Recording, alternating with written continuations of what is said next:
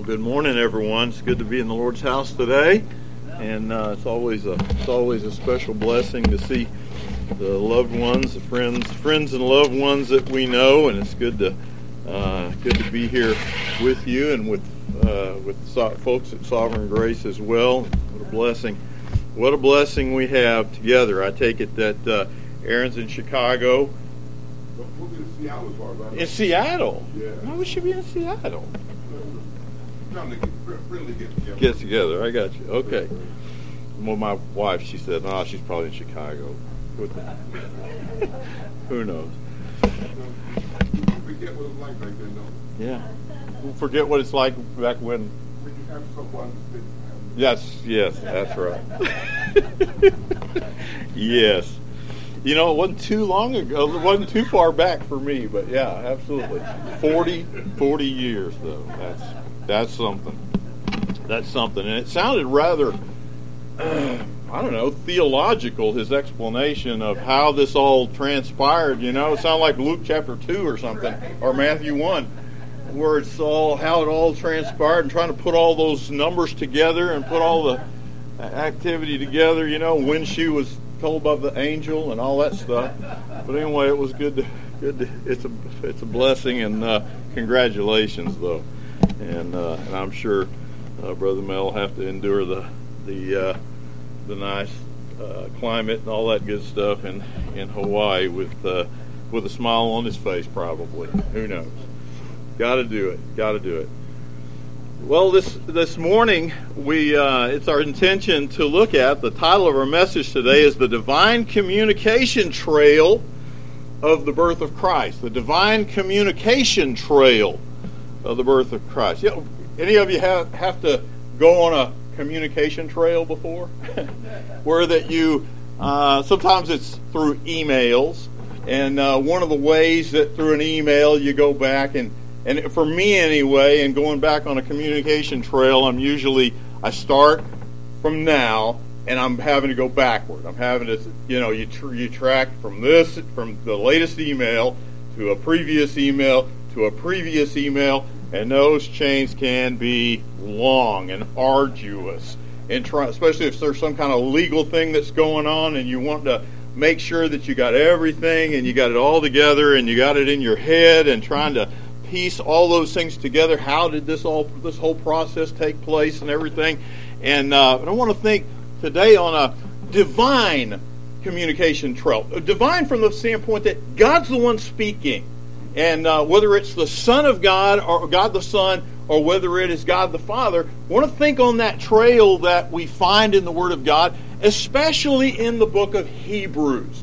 And we find uh, in the book of Hebrews there's a there's a trail that has something to do with when the Son of God was going to come into this world, and that there was some communication going on at that time that we really don't see in the Gospels. However, we're told in the book of Hebrews this was going on.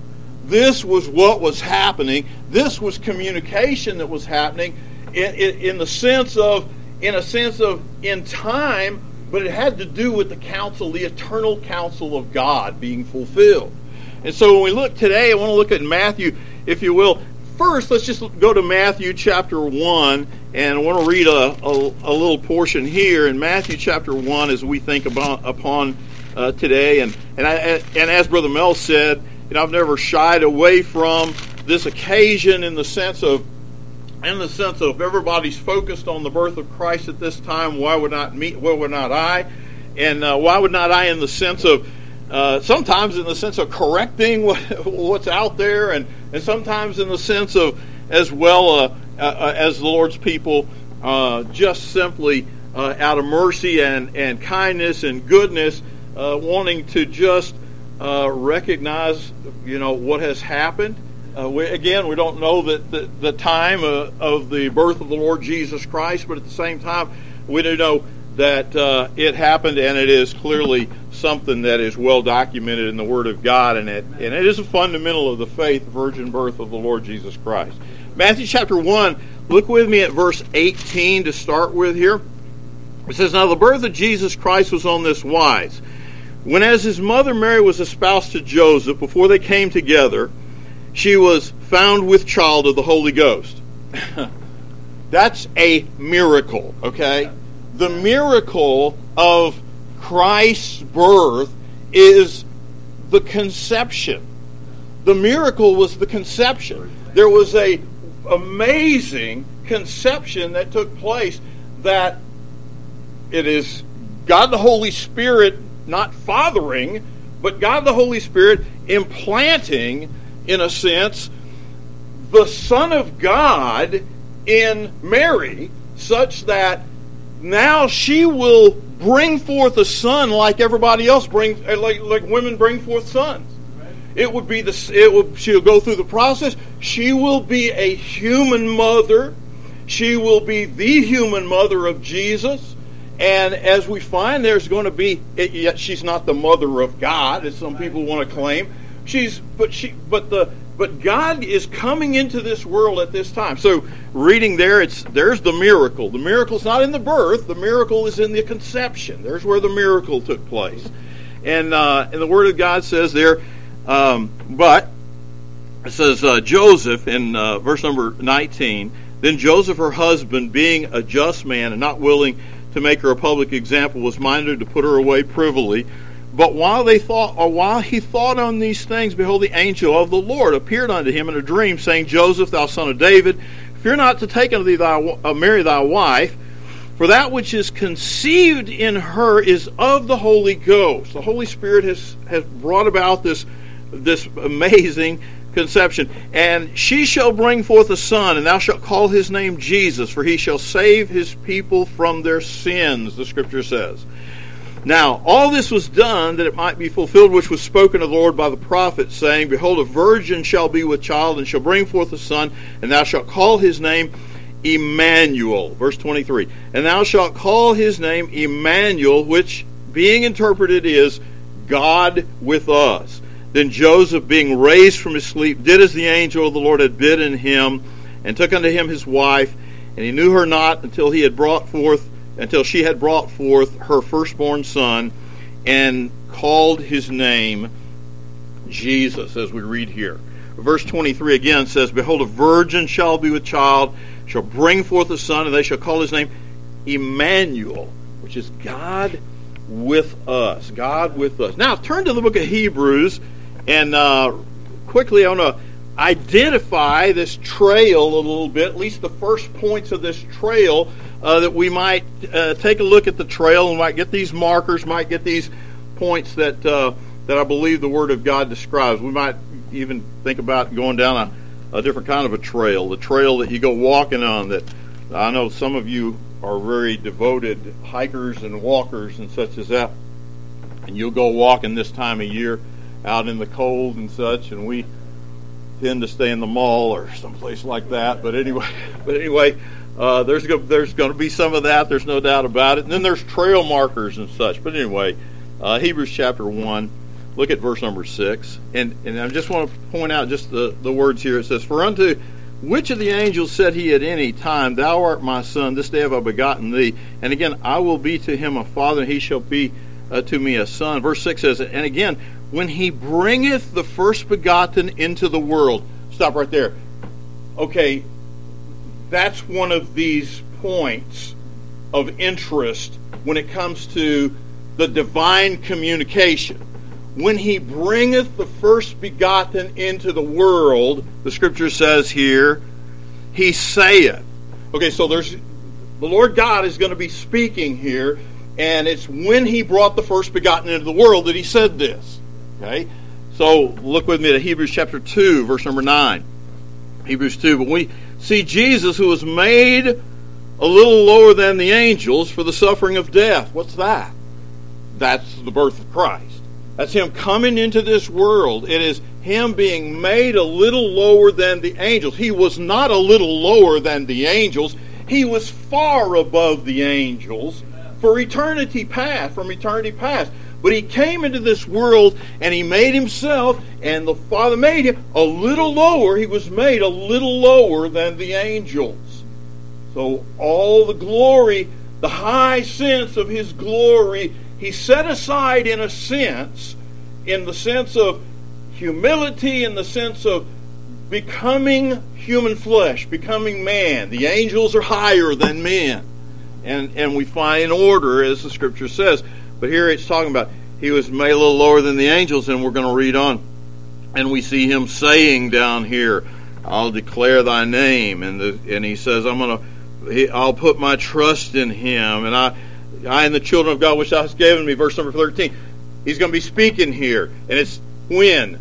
At the time of the birth of the Lord Jesus Christ, when he came into the world. In Hebrews chapter 10 and verse number 5, Hebrews chapter 10, again, we're going to see a, another one. Hebrews chapter 10 and verse 5, the scripture says, Wherefore, when he cometh into the world, he saith. It's another one, right? When he cometh into the world, when Jesus came into this world, he, the Son of God, saith, it's, there's going to be a communication here, a divine communication that's happening between the Father and the Son during the time of the birth of the Lord Jesus Christ. An interesting one that we want to take note of. Now, let's start here in Hebrews chapter 10, but before we do, let's go to the Lord in prayer. But I'll, I'll tell you what my points are. First of all, Hebrews chapter 10, right here, we're going to look at, at marker number one, and this marker is the Father's will. Okay? The Father's will. The second marker we're going to look at is back one step, because we're going to go back like you would in an email. Back one step, and it's given to the Son. First marker, the Father's will. The second marker, given to the Son. The third marker we'll look at in uh, Hebrews chapter 1 is God the Son. God the Son. Some people have a query and have problems with the idea. There's there's cults out there that have very strong problems with the idea of saying he's the Son of God, and yet also then saying he's God the Son. A lot of people have problems with that, but I want to show you how theologically and how biblically sound that it is. That it truly is sound to say that this is God the Son. So we'll think about those those things today. Let's go to the Lord in prayer. Thank you, Lord, for your blessings and the opportunity now to look into your word, speak to our hearts through it.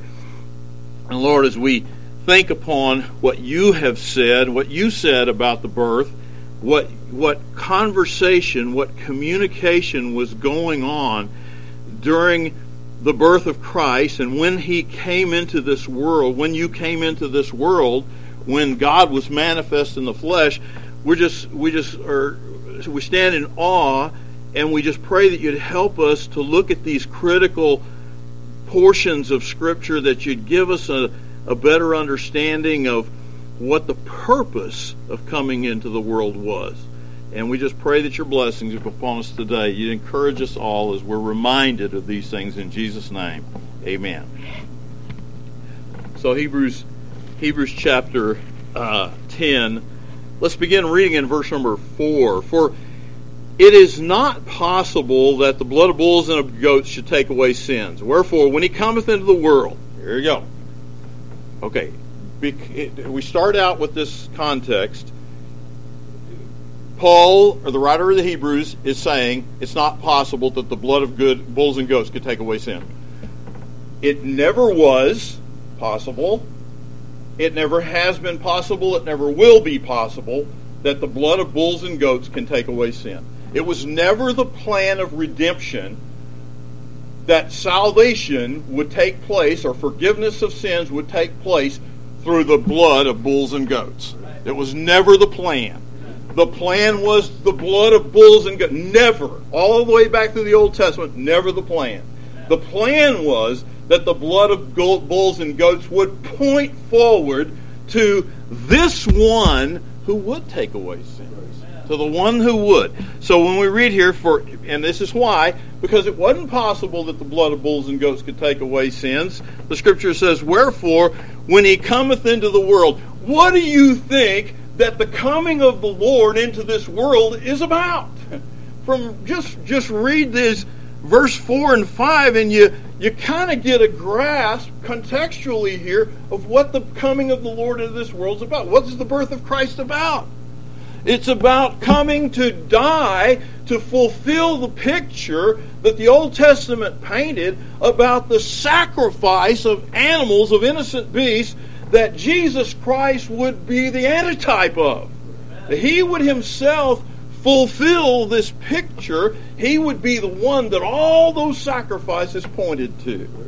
That he would be the one that our trust must be in. That the Messiah, the coming one, would be the one that we we have to trust in. We have to believe on God and and trust in Him that He's going to take away our sin. Wherefore, when He cometh into the world, He saith, Who says? The Son of God. The Son of God, when He's come into this world, He said this Sacrifice and offering thou wouldest not. Who's He speaking to? Somebody tell me. The Father. The Father. He's speaking to the Father here. And he says, Sacrifice and offering thou wouldest not. That was not pleasing. That was not enough. Sacrifice and offering wasn't going to do it. But a body hast thou prepared me. In other words, hey, I, I you're, you've just prepared a body, you, me as given me a human body. As he comes into this world at the birth of Christ, what's going on? There's a communication, a divine communication between the Son and the Father here, where he says, You prepared me a body, sacrifice and offering you would not, but a body you've prepared me, and, and it's for the for this glorious purpose. It says in verse number six, in burnt offerings and sacrifices for sin thou hast had no pleasure. Then said I, Lo, I come. Then said I, the Son of God, Lo, I come. And then he, he per, in parenthesis it says, he says also, just as a parenthetical thought, in the volume of the book it is written of me. What's he talking about? Well, at that time the New Testament wasn't wasn't around. He's talking about the Old Testament scriptures. Someone says, "Well, the New Testament's all about Jesus." The Old Testament's all about Jesus, right? It's in the volume of the book, it is written of me. The Son of God is saying to the Father. In the volume of the book, it is written of me. And it says, he goes on to say, I come, why? Verse 7 To do thy will, O God. To do thy He came to do the Father's will. Above, when he said, Paul or the writer says above when he said, "Sacrifice and offering and burnt offering and offering for sin thou wouldest not, uh, neither hast pleasure therein, which are offered by the law." Then said he, Lo, I come to do thy will, O God. He taketh away the first, that he may establish the second, by the which will will we are sanctified through the offering of the body of Jesus Christ once for all. Why did he come? Into this world according to himself. Why did he come to this world? In this communication, his own communication with the Father at the time of his birth, why did he come into this world? He came, as the scripture says here, to, to take away all our sin, to make a once for all sacrifice for sinners, that we might be right with God, that we might truly have redemption through his blood as the scripture is saying. So he would be the sacrifice. So I'm thinking about the Father's will here. I'm thinking about the Father's will because he says, I come to do thy will, oh God. That's the message here in, in this portion of Hebrews. I come to do your will. Your will is what's important. I want you to turn over to John because John, um, okay, what do we? How do we refer to John if we were to refer to the Gospels? We'd refer to John. What is Matthew, Mark, and Luke? They are called a, a certain kind of gospel. Some of you back in the back row know this, even though you're not going to say it. But but uh, because we've gone through this on Wednesday night, we've gone through a whole bunch of this kind of stuff. But what kind of gospels are they? Synoptic gospels. Brother Mel, of course, he's going to tell you that. He'll tell you they're synoptic gospels. Okay, John is a non synoptic gospel. John is more doctrinal in, in a sense, even though there's order in the gospel, yet at the same time, he's talking about what's really happening behind the scenes. He's theological.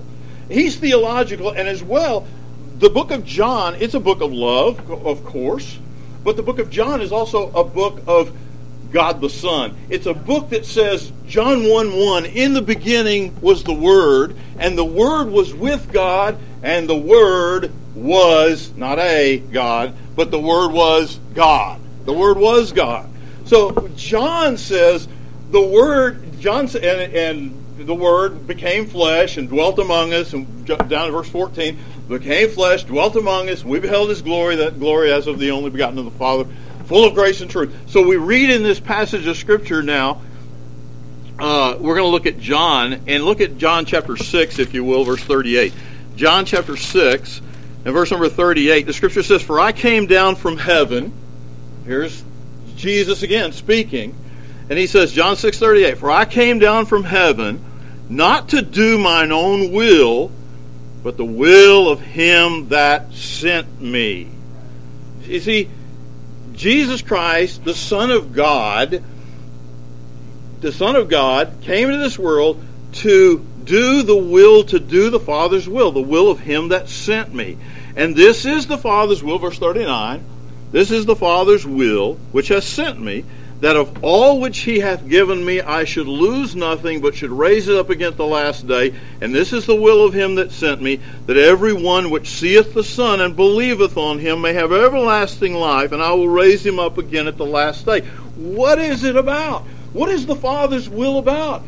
Why did he send Jesus Christ into this world? According to the testimony going back to the emails, according to the testimony of Jesus himself, he said, He sent me into this world to bring salvation to sinners.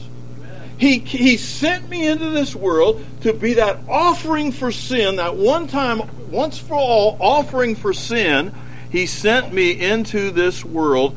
I came into this world down from heaven, not to do my will, but to do His will. And what His will is, is that everyone that seeth the Son and believeth on Him shall have everlasting life. It's about the salvation that we preach, that we believe, the gospel of Jesus Christ. And so, why did He come? He came.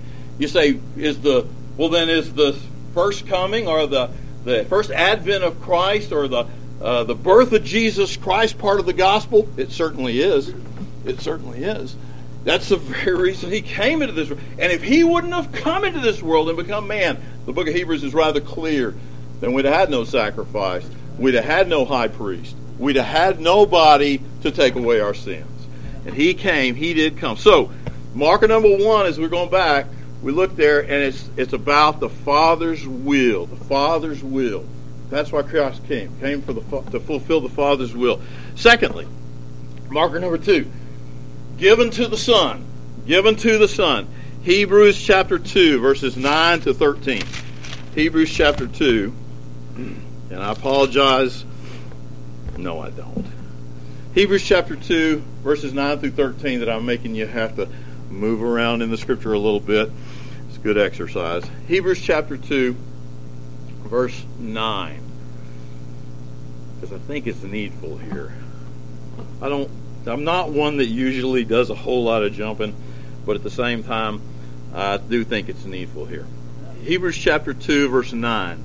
The scripture says, But when but we see Jesus, who was made a little lower than the Okay, so we're looking at Jesus. Paul, the author of Hebrews, says we're looking at Jesus, and we're looking. When are we looking at him? When he was when he came to the world. Okay, he was made a little lower than the angels. For why? Why was he made lower than the angels? Why did he come into this world? Why was he born? For the suffering of death.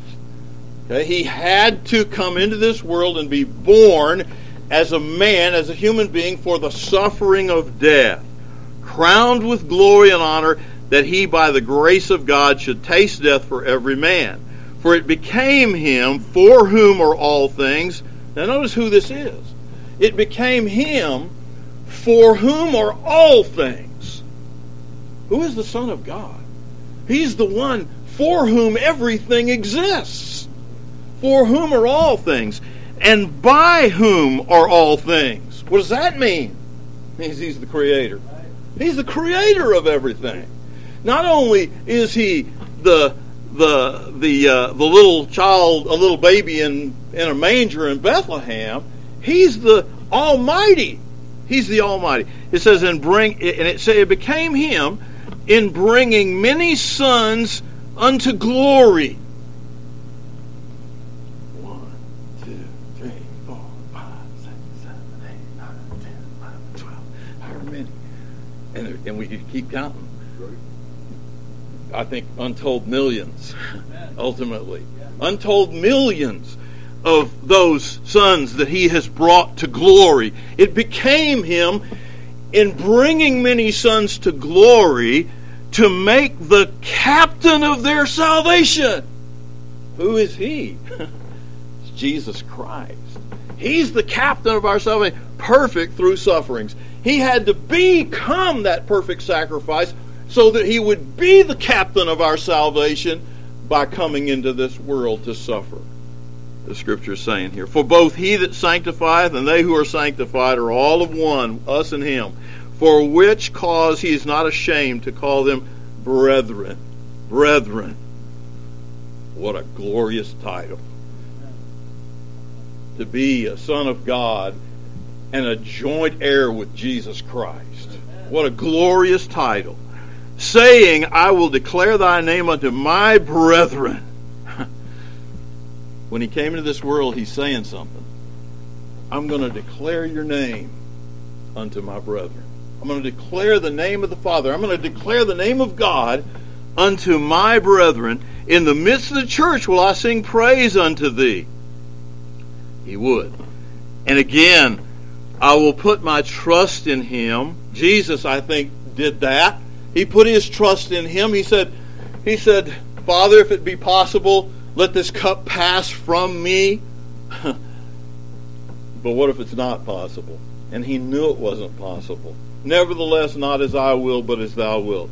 He says, I trust you. He put his trust in him. And again, behold, I and the children which God hath given me. He says, me putting my trust in him, but also I'm going to declare your name so that so that your children, those that you've given to me, who've been given to me, uh, they're also going to trust in you. They're going to believe on you. For as much then as the children are partakers of flesh and blood, he also himself likewise took part of the same. That's the birth of Christ. That through death he might destroy him that had the power of death, that is the devil. He came into this world to die. He came that through death he might have he might destroy the one that had the power of death, the devil, and deliver them who through fear of death were all their lifetime subject to bondage, as the scripture says here. But there it is. That's part of that communication that's going on. And it's about being given to the Son. Turn with me to John chapter 6 again and look at verse 37. John 6 and verse 37 here. And uh, the scripture says there, John 6 37, all that the Father giveth me, all that the Father giveth me the Son of God knew that there were, at the very time of his birth, that there were folks that had been given unto him, that had been given to him. He says, All that the Father giveth me shall come to me. I'm going to fulfill the Father's will, and him that cometh to me I will in no wise cast out. If you look with me at chapter 10 of John, John chapter 10, verse 15 and 16. John 10, verse 15, And the Father knoweth me, as the Father knoweth me, even so know I the Father, and I lay down my life for the sheep. And other sheep I have, which are not of this fold, them also I must bring, and they shall hear my voice, and there shall be one fold and one shepherd. I have some other sheep. Verse 29 of this chapter says, My Father which gave them me, speaking of those sheep, my Father which gave them me is greater than all, and no man is able to pluck them out of my Father's hand. He says there's some given. The, the, the very birth of Christ, according to the Lord Jesus himself, the very birth of Christ in, his, in the communications that we look back to here, found in the Word of God, the, the, the very tr- transcript of the Holy Spirit, we find these words that tell us that the purpose in the birth of the Lord Jesus Christ had to do with the Father's will, and it had to do with the Father having given some unto the Son that he might work and that he might do a work that has to do with eternal salvation. The Father's will, then given to the Son. What a wonderful gift. What a wonderful gift is, and that gift is the gift of, you say, what a wonderful gift. it, it, it, I know it is to the Son. I know the Son of God feels it's a wonderful gift from the Father. You ever give good gifts to your kids? Yeah. And, uh, and, and they're there, you, you, we ought to give good gifts to our children. We don't need Christmas to do that, but we ought to give good gifts unto our children, certainly, without question. And we ought to know that they're that they're good for them too. You don't you want to prevent them from getting things that aren't good for them, right? And, and so it is. Well, this to the Son he gave this gift of of sinners. What a gift that was. I say, I know the Son of God somehow felt that was a good gift, you know. But when I look around, I'm thinking, mm, I don't know if that was such a good gift. But it was a gift that was given nonetheless. And what a what an amazing gift. You think about that gift, and you think about how that okay, that was the gift that was that was given unto the Son, and he had this responsibility to to carry out the salvation of these sheep that he'd been given. The salvation of a bunch of nasty sinners, a bunch of sinners that offend him, a bunch of sinners that offend God. And, and yet, that would be the gift of eternal life. There's more to the, the sacrifice of the Father that we don't understand when he gave his only begotten Son and there's more to the sacrifice of the Son that we don't understand when He went to the cross to shed His precious blood and die and, and suffer the shame and the scoffing of sinners upon Himself in dying for us, in coming to save us that have been given unto Him of the Father. And I'll tell you, I think about the those given unto Him of the Father, and I have to say, I don't know who they are. I don't know. I don't know who they are, and therefore I can't say, well, that's not one of the sheep. I can't say that. I never can. I can't say, just because someone isn't saved, I can't say that's not one of the Lord's people in the sense of his chosen, in the sense of the sheep. I can't say that's not a sheep, but that's not one of them. And so you got a mom, you got a mom, you got a dad, you got a daughter, you got a son, you got a grandson, you got a granddaughter, you got a cousin, you got a sister, a brother, you got all kinds of relations. And in all those relations, you can't say that he hasn't, that she hasn't been given unto the Son. You can't say it. And, and, and as a child of God, you ought to have some faith and some trust that God can save their souls from sin. There is nothing there's nothing that he cannot do in delivering sinners from their sins. There's no one who's in who's who's irreparable from a divine standpoint. There's no one who cannot be saved, cannot be rescued through this one that came and was born in the bird in the in the virgin's womb. This one was conceived in the virgin's womb and was born and laid in the manger. This particular one can say, and I want you to look at this, this third point in Hebrews chapter 1. Hebrews 1, verses 4 through 8. Hebrews chapter 1, verses 4 through 8. So we're going back. We're tracking back now to the marker number 3. We'll go back to this other email string. And this other email string it's the title of that string is God the Son. God the Son. This one who came down from heaven, who came down and made himself in the likeness of sinful flesh. He was a, he was truly flesh, truly man, but without sin. He came in the likeness of sinful flesh. This particular one was God. Hebrews chapter 1 verse 4, the scripture says, Being made so much better than the angels, as he had by inheritance obtained a more excellent name than they. For unto which of the angels said he at any time, Thou art my son. When did the Father ever say to any of the angels, Thou art my son, this day have I begotten thee? Never. It never happened. He never said to any of the angels, You're my son, I, have begotten you now. He, he says, And again, I will be to him a father, and he shall be to me a son. No, he never said it to any of the angels. It never happened. He had a son eternally, but he never said it. And again, when he bring here it is, verse six. Here's that. This this is why the email. This is why this email is important. When he bringeth in the first begotten into the world. First one, one of the ones said, "When he cometh into the world, he saith." This is when he bringeth in the first begotten into the world, he saith, Who's speaking? The Father here. The Father's speaking here. And when he brought the first begotten into the world, here's what he said. Verse 6 And let all the angels of God worship him. All those creatures, the creation of God that is higher than any of us, bow down and worship him even when he brought him into this world. Even bringing him into this world, he did not put away his godhood.